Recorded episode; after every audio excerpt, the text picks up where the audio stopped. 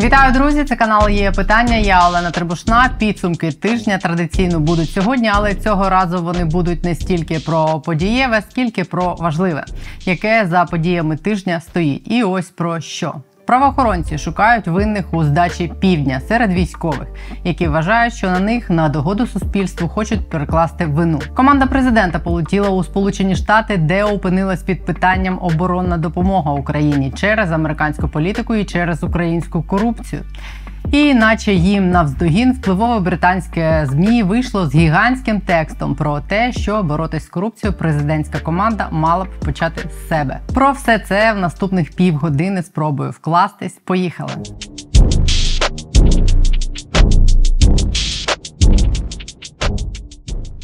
Всередині тижня два українських видання, українська редакція BBC і Українська Правда опублікували великі тексти про те, що ще з квітня минулого року виявляється державне бюро розслідувань веде резонансну справу про те, чому на початку вторгнення росіянам так швидко вдалося захопити південь і чи була належним чином підготовлена його оборона. У справі вже допитали понад півсотні людей, включно з високопоставленими генералами та представниками командування збройних сил України. Кілька джерел BBC стверджують, що в рамках розслідування справи слідчі приходили на бесіду і до самого головнокомандувача. Процесуального статусу Валерій Залужний у справі, нібито немає. Офіційно на допит його не викликали, але не виключають, що такий статус з'явиться. З огляду на такий можливий розвиток подій у вузьких політичних колах справу про окупацію півдня вже називають справою залужного. Пишуть вони.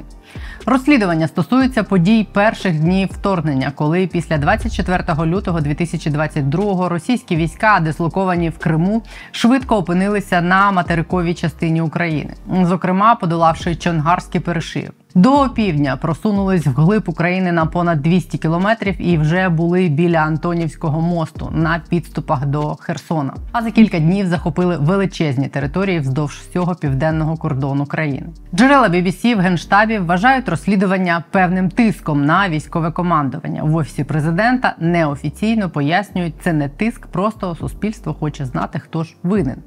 Суспільство правда ж хоче. Схожі припущення робить і Українська Правда, яка зі слів військових, що працювали безпосередньо на Херсонському напрямку, тоді відновила хронологію подій перші дні вторгнення. За даними видання, підстав говорити про розмінування півдня в матеріалах цієї справи немає. Розслідують можливу недбалість військових, а саме командування угрупування військ Південь, яке нібито не замінувало споруди належним чином. І BBC, і Українська Правда пишуть, що у військових колах називають слідство правильною справою, яка дозволить з'ясувати, чи зробили військові всі ті дії, які мали в тих умовах, і чи мали вони для цього сили та засоби.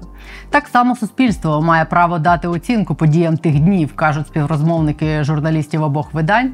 Обурюють військових закиди в розмінуванні, які лунають у мережі, і які вони називають безпідставними на їхню адресу.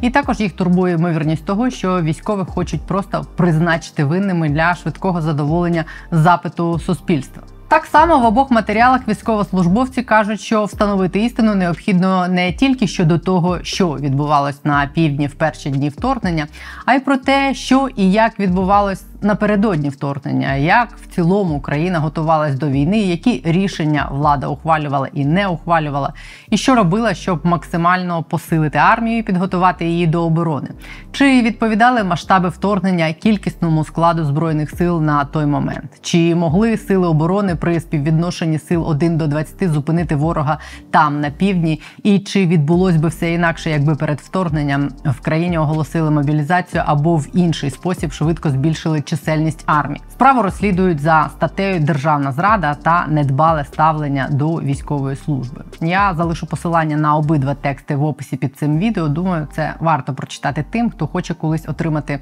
чесну і вичерпну відповідь на питання, чому росіяни так швидко захопили південь. Припускаю, що нам не сподобаються будь-які відповіді на ці запитання, якщо ми їх колись отримаємо. Чесні.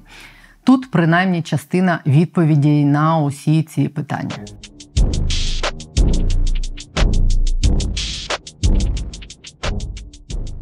Сполучених Штатах цього тижня вирішується доля вже майбутнього. Президент і його команда полетіли до штатів формально для участі в генасамблеї ООН, глобально нагадати американцям і світу про те, що в Україні вже 19 місяців триває війна, повернути Україну в фокус уваги американського суспільства і розв'язати Білому дому руки в тому, щоб продовжити підтримку і допомогу Україні.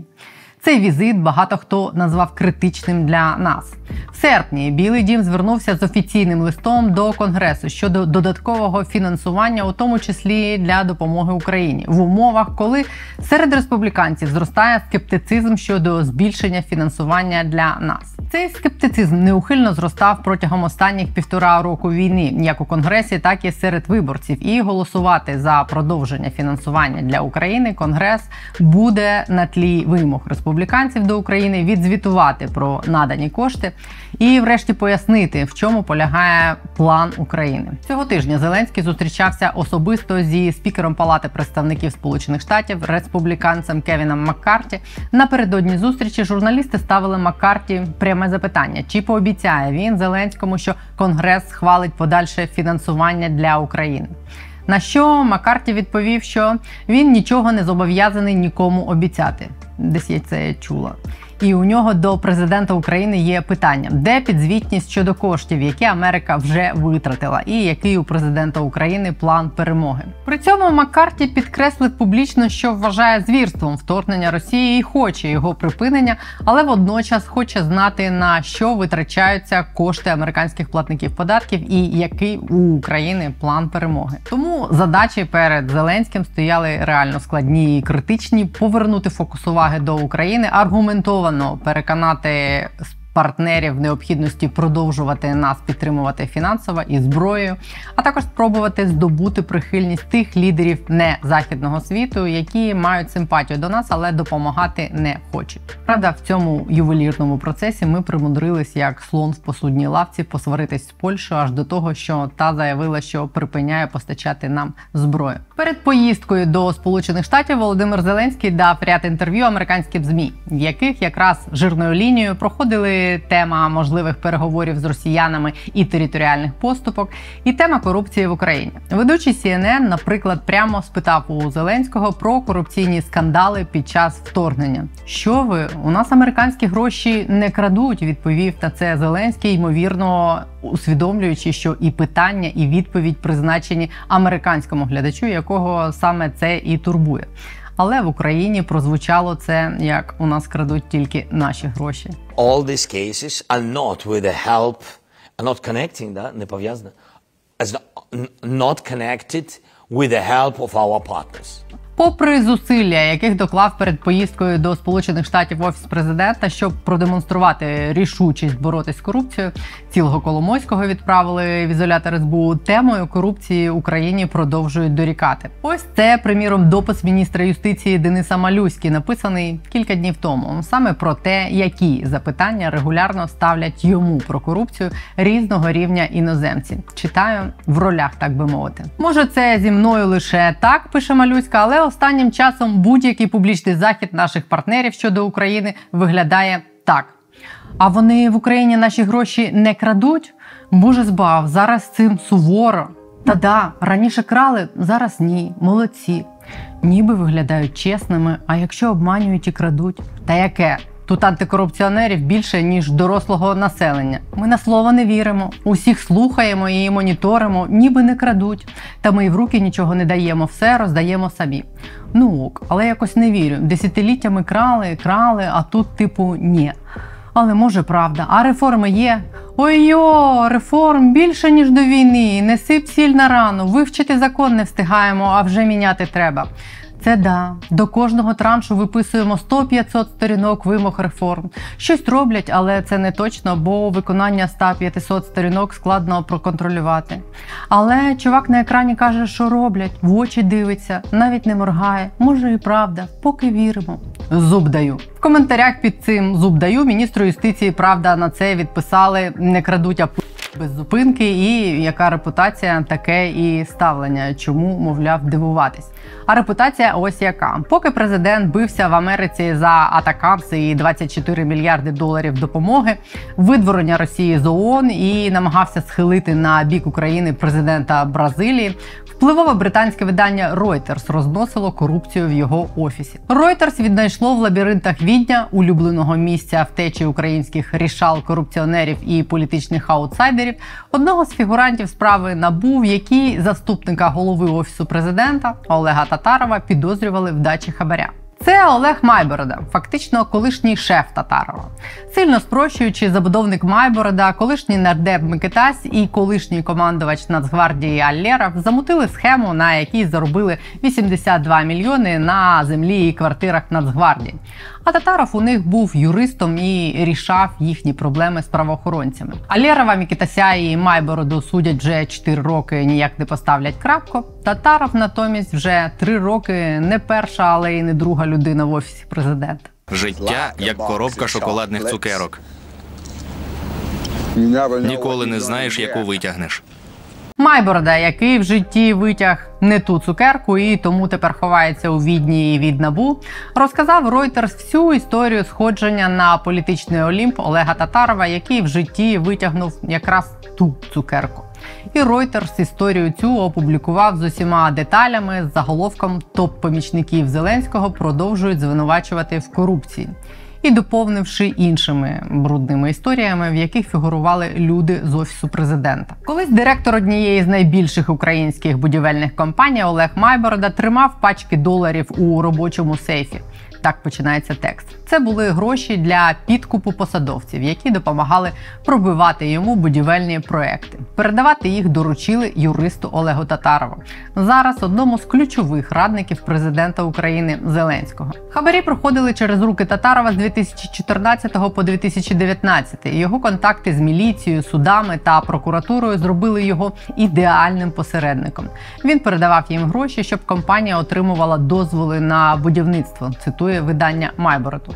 У 2020-му Татарова призначили заступником голови офісу президента Зеленського. Розповідь Майбороди підкидає багаття у полум'я звинувачень, які переслідували Зеленського і до вторгнення. Пише Reuters. Політичні опоненти і антикорупційні активісти в Україні звинувачували президента в тому, що Татарова врятували від судового переслідування. Прокуратура закрила справу Олега Татарова в квітні 2022 року. Татаров вину заперечує і каже, що з ним намагаються звести політичні рахунки. Зеленський, коментуючи звинувачення ці публічно сказав, що в його адміністрації немає місця корупції. Хочу підкреслити, що якщо ті, хто працює зі мною, будуть запідозрені в корупції, ці люди будуть звільнені. І я таких прикладів у себе в офісі за півтора року поки не бачив.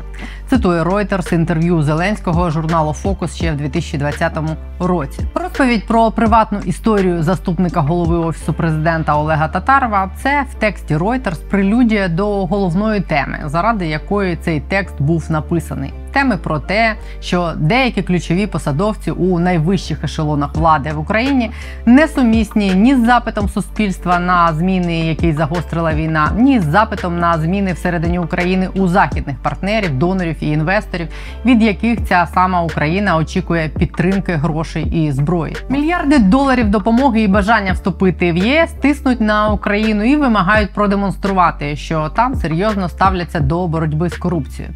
МВФ у червневому звіті пише, що донори і інвестори мають невідкладно побачити зміни в державному управлінні, прозорість та боротьбу з корупцією. Єврокомісія в оцінці успіхів України на шляху до членства називає корупцію серйозним викликом.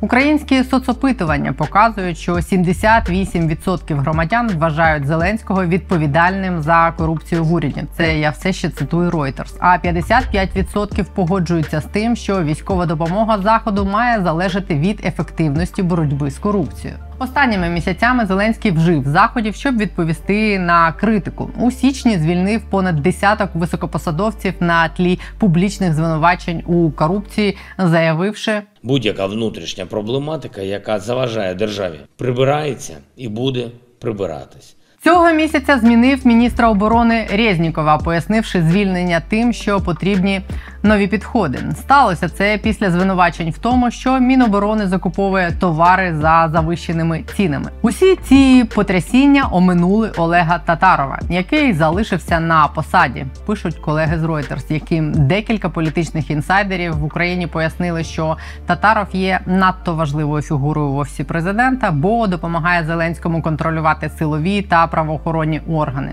Татаров став символом толерантності Зеленського до корупції в його найближчому оточенні.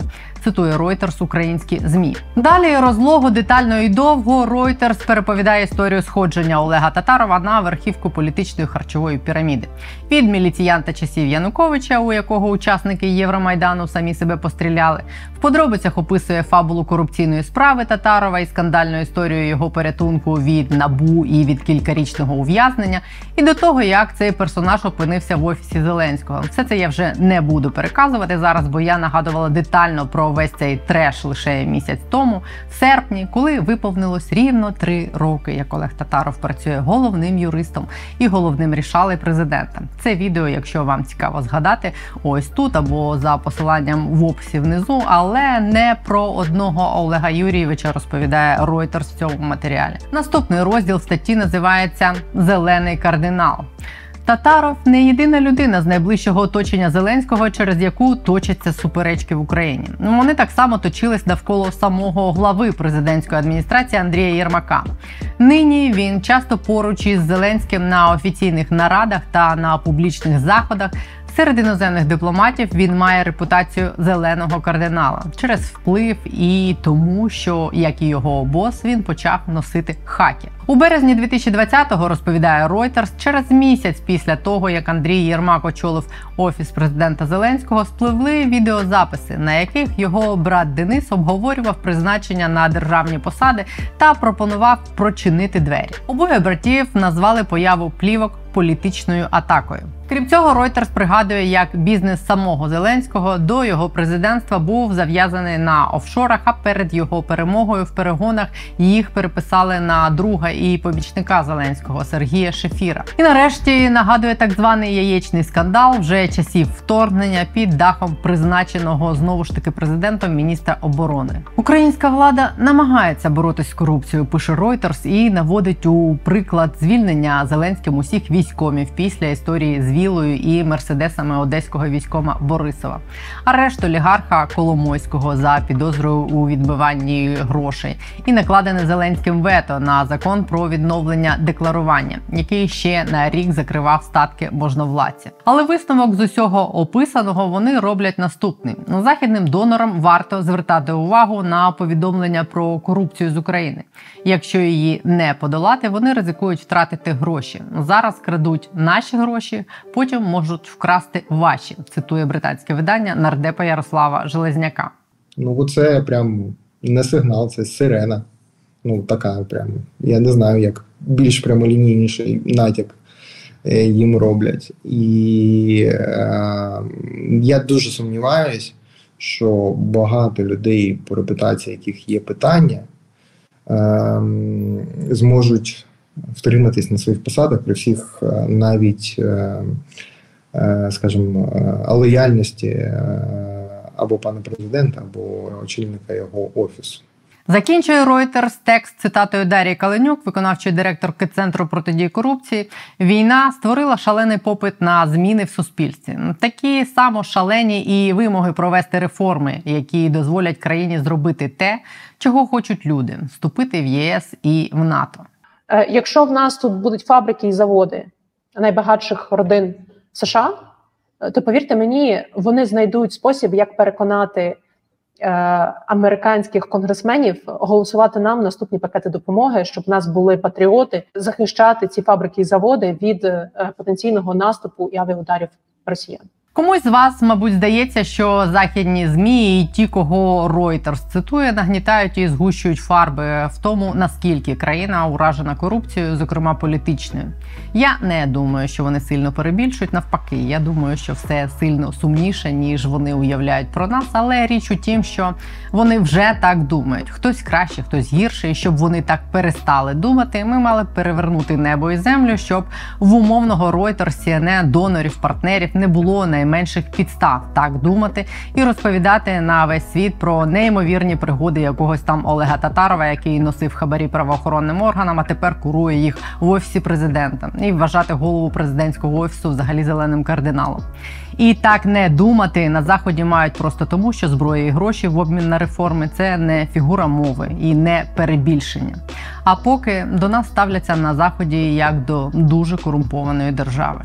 Знаєте, за останніх 30 років пануючий стереотип України в Америці, як до речі, і на Заході в загальному, був такий, що це на 100% скорумпована держава, якою панують сам найбільш скорумповані люди на світі.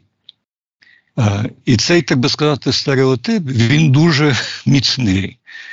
Ем, і попри те, що Україна часто зробила зміни, впровадила реформи, що знизила рівень корупції, інколи досить поважно, інколи не так поважно. Але що ситуація в загальному, мені здається, для об'єктивного глядача, все-таки Україна пішла в правильний напрям, розвивається правильно, може не так швидко, може не так багато, але все-таки ситуація йде в правильний напрям і міняється. Але стереотип. Далі існує. І тим стереотипом дуже користуються противники України, особливо ті реалісти, консерватори, реакціонери тощо. Люди ну, таборі самого Трампа.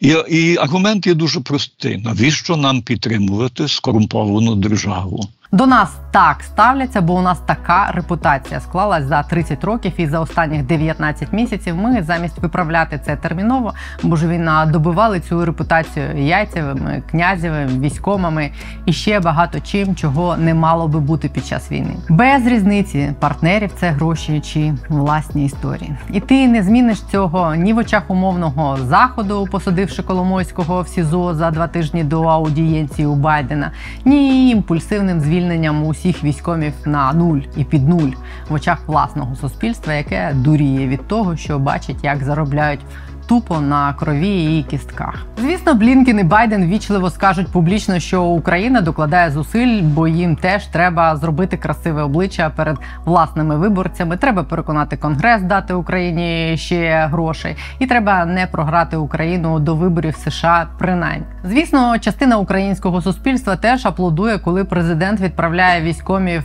на нуль. Ну принаймні обіцяє. Звісно, навіть я визнаю, що під тиском війни і зобов'язань перед ЄС і МВФ не ой-ой-ой, прямо, але зміни якісь відбуваються. Лише за цей тиждень декларування нашими підписами, прокльонами і молитвами відбили законопроект про реформу антикорупційної прокуратури, який не який, але в раді зареєстрували.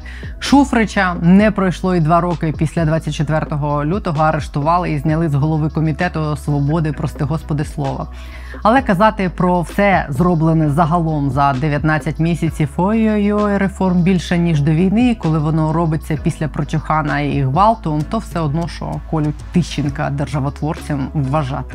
Нас немає чого скривати від суспільства, тому що на кожного посадженого шуфрича припадає переписаний на замголови ОП Татарова бізнес Медведчука. На кожного арештованого за крадіжку на генераторах замміністра енергетики припадає якась сіра схема в енергетиці замголови ОП Шурми. На кожного арештованого за білі квитки військома Борисова припадає випущений за кордон під легендою волонтера Слуга народу Трубіцин. А на кожне викрите золоте яйце по 17 знайдеться нове золоте яблуко по 54 чи куртка по 86.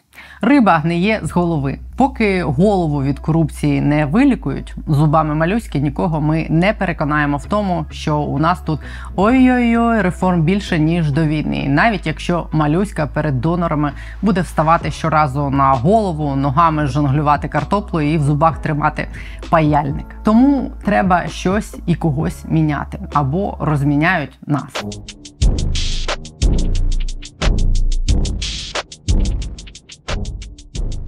Перший Рамштайн пройшов цього тижня без Олексія Резнікова. Чим була спростована теза про те, що він незамінний і Рамштайн без нього зламається. Саме цим нагадаю пояснювалось, чому Олексія Резнікова не звільняли цілих вісім місяців після скандалу з закупівлями в Міноборони, арешту його підлеглих і початку перезавантаження необоронних закупівель міністерства. Цього тижня звільнили заступників Резнікова. Змі стверджують, новий міністр Рустем Омєров отримав в офісі президента карт-бланш на призначення своєї команди людей в міністерство. З другої правда спроби стверджують змі, але йому це дозволили. Кров з очей текла у мене, коли я читала про це. Дозволили, але добре, що хоча б дозволили, якщо це справді так. Ймовірно, призначення ми побачимо вже наступного тижня, бо цей тиждень Умєров провів на Рамштайні. Я думаю, зараз, якщо е, буде прорив по авіації, тобто піде підуть поставки е, хоча б там кількох F-16, це відкриє перед е, збройними силами України нові дійсно нові бойові можливості. Ну а по іншим напрямкам е, GLSDB, я сподіваюся, будуть дуже скоро. Атакамси будуть Тауруси. Я все ж таки думаю, німці теж недалекі від ухвалення рішення. Очікувано на Рамштайні прозвучали західні оцінки ситуації на українському фронті і оцінки щодо контрнаступу, який триває вже три місяці. Вони звільнили 54 плюс відсотки окупованих територій України, але попереду ще багато. Росія зробила одну з найбільших стратегічних помилок, які вона коли-небудь робила. Вони вторглися у вільну та незалежну країну, і ця країна не зупиниться, поки вони знову не стануть вільними та незалежними.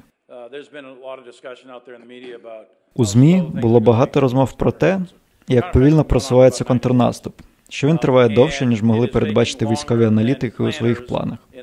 Але це різниця між війною на папері і справжньою війною. В осінь ми входимо таким чином з новим міністром оборони, з новими домовленостями на Рамштайні, очевидно, з продовженою таки підтримкою Білого Дому і Конгресу за результатами поїздки офісу президента до США. В очікуванні перших винищувачів вже цього року, і в очікуванні, що цієї осені збройні сили встигнуть ще наваляти русні. А ну і зі справою ДБР щодо командувачів, але сподіваюсь, нікому не прийде в голову грати з цим політичні ігри в складний і критичний для країни час хоча він у нас завжди критичний. Багатьом хотілося бачити цього літа чи цього вересня на запорізькій ділянці фронту, харківський сценарій 2, наприклад, прорив лінії фронту одним різким ударом і масований відступ ворога. Натомість ми бачимо іншу картину замість швидкого прориву, методичне і поступове знищення потенціалу противника. Все літо поспіль у росіян мінус 20-30, а часом і 40 артсистем, півдесятка десяток танків, півсотні живої мертвої сили, але кожен день кілька збитих гелікоптерів на тиждень, методичне прицільне винищення систем ППО, кораблі і навіть підводний човен в Криму. Марна справа щось прогнозувати, але більш-менш реалістичний сценарій майбутнього в таких умовах, на наш суб'єктивний погляд, може мати наступні контури. Чимось осінь 23-го буде нагадувати осінь 22-го. Можливо, перемоги України і не стануть такими вражаючими, як рік тому, але методично сили оборони будуть все більше виснажувати потенціал окупантів. Кремлі продовжать проводити напівприховану мобілізацію, щоб спробувати перехопити ініціативу. Відкрито і масово робити це до березня 24-го Вони не зможуть, бо на березні заплановані перевибори Путіна.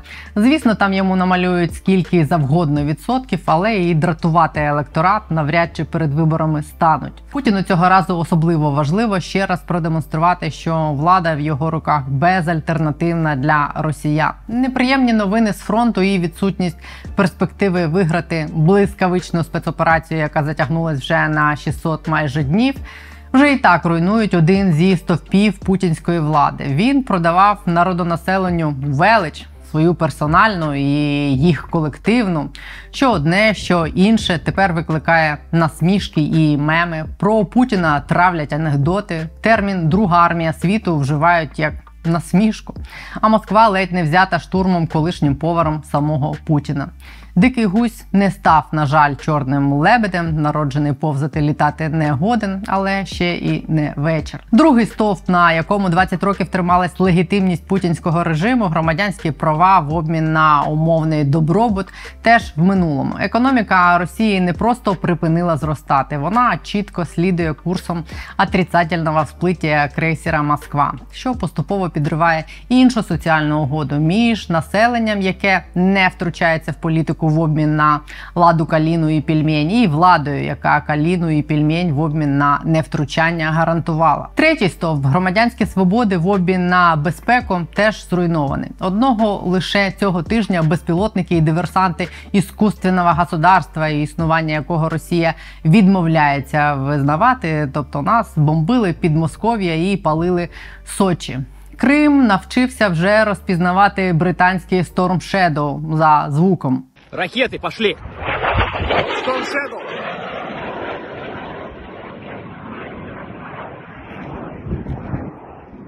Мовчу вже про околиці імперії Курськ, Брянськ і Білград, які давно стали зоною СВО і на які час від часу здійснюють наскоки самі ж озброєні росіяни, часом захоплюючи прикордонні міста. Оголосити нову велику мобілізацію в таких умовах за пару місяців до типу виборів, типу гаранта, типу безпеки і добробуту, це перед виборами відверто зізнатися електорату, що влада в принципі не спроможна забезпечити все те, в обмін на що росіяни віддали своє все.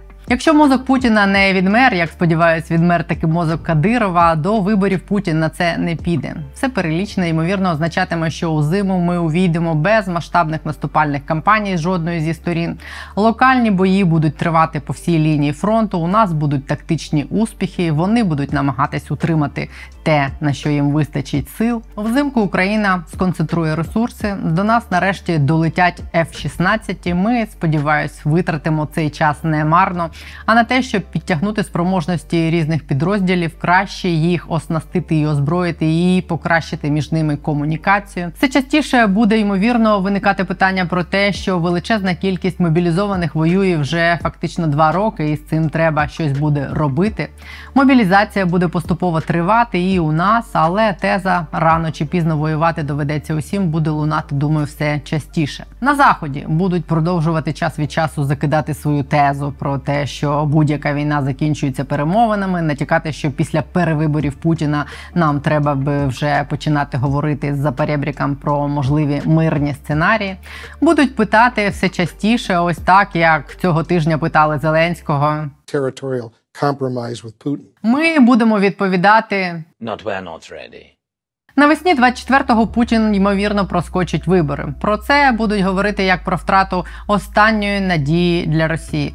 Оновлений перевиборами диктатор третьої свіжості після виборів спробує сильніше закрутити гайки і сподіваюся, якраз на той момент зіштовхнеться обличчям з тією ж проблемою, яка розвалила врешті радянський союз. Виявиться, що ізольований в бункері власною параною і припудреними доповідями військових і економістів, 70-річний генсек банально не знає реального стану речей ні у власних збройних силах, ні в економіці.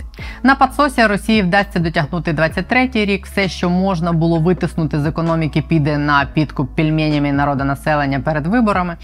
Уряд Путіна постане перед дилемою зменшувати витрати або друкувати рублі. Очевидною відповіддю було б скоротити військові витрати, але папа не буде менше піть, діти будуть менше їсти. Під кінець весни 24-го грошей почне не вистачати на зарплати, наприклад, військовим. Десь на цьому тлі почнуться українські наступальні операції. Вони будуть тривати все наступне літо і осінь. Під кінець 24-го збройні сили вийдуть, можливо, на усі наші кордони, але війна не закінчиться на цьому. Бойові зіткнення будуть тривати і далі. Диктатор, який остаточно втратить зв'язок із реальністю, все ще буде мати владу, але вже не буде мати сил, щоб завдати Україні реальної шкоди. Бої набудуть форми прикордонних сутичок. Далі стане простіше. В 25-му Україну приймуть в НАТО з обмовкою, що п'ята стаття не розповсюджується на ту війну, що вже триває. Можливо, якраз до того моменту чинні члени НАТО, які зараз бояться помічати у себе в амбарах зальотні російські шахеди, зрозуміють, що на підготовку до наступного вторгнення Росії знадобиться щонайменше років 40 і осміліють. Сподіваюся, і ми до того моменту здамо таки наш копняковий кандидатський мінімум з реформ і боротьби з корупцією. Я б тут дофантазувала, що буде далі з Росією, як відсторонять маразматика, який заблукав в лабіринтах власної конспірології, як Росію поглинуть злидні Китаю озброєні легіонери, як в обмін на ніжки Байдена вони віддадуть ядерну зброю. Але тоді це вже не буде так важливо для нас. Якщо повертаючись на крок назад, з початку 24-го року, ми почнемо активно готуватись до вступу в ЄС і впроваджувати не ой-ой-ой реформи, а просто нормальні реформи. Якщо до нас, відчуваючи це, прийдуть донори і інвестори, десь в 30-му нас приймуть в ЄС. Україна стане сильною, як мінімум, рівною регіональною державою, на яку як на лідера регіона будуть дивитись сусіди, особливо колишні республіки вже давно забутого СРСР. Сьогодні я розумію, все це виглядає як напівфантазії, напівмрії, але ж е, саме мрії перетворюються на бачення, бачення на план. Не все в цих мріях залежить від нас, проте ключові речі заради ось цього маємо зробити саме ми. І якраз ці самі реформи, які втілює зараз, прости господи, той самий Татаров, роль якого в ОП описало Reuters цього тижня. Ці реформи нам потрібні саме для того, щоб туди прийти, і щоб нас по дорозі весь цей час підтримували і довіряли наші партнери і майбутні союзники в гроші, зброю, технології, розвіддані. Так все може прямо завтра піти зовсім за іншим сценарієм. І Кадиров Шредингера повстане із мертвих і піде на Москву, чи якийсь іще чорний гусь. Можливо, за кілька тижнів ми побачимо побачимо, як ЗСУ потужно прорвуть фронт на Запоріжжі, чи росіяни потужно посиплються на Донбасі. А можливо, навпаки, все буде. Куди складніше ніж я описала, і вже восени нас будуть садити за стіл перемовин зі словами with Putin. погрожуючи перестати нас підтримувати в разі відмови, і війна буде заморожена на роки. Цей варіант не хочеться вірити, але в будь-якому з варіантів від нас залежить зараз проявити достатній рівень політичної адекватності в боротьбі за себе, в боротьбі з комівством, яким нам дорікали на саміті НАТО, з татарівщиною і корупцією, якою нам дорікає Reuters, CNN, конгресмени і хто тільки ні. Але кому я це все розповідаю вам і без мене, це останнє думаю, зрозуміло, що героїзм і стійкість народу це дуже багато, щоб переконувати світ в тому, що ми варті того, щоб за нас боротись. Дуже багато, але недостатньо. Щоб за нас хотіли боротись, стандартам, які задав український народ, має відповідати і українська влада. Про що власне і є та сама стаття Reuters. Сподіваюсь, на банковій її хтось читав. Останнє скажу, колись тут в Києві покійний Шимон Перес, президент Ізраїлю, розповідаючи, як вони будували країну посеред каменів і пустелі, сказав: мрійте про більше. Чим більша ваша мрія, тим більшого ви досягнете. Тому мрійте про більше і в міру сил робіть, що можете, щоб країна мрії збулась. Кожен тим більше, чим більшими повноваженнями і здібностями він для цього наділений. Тепер в мене все. Не забудьте підписатись і натиснути там внизу подобайку. Бережіть себе і до понеділка.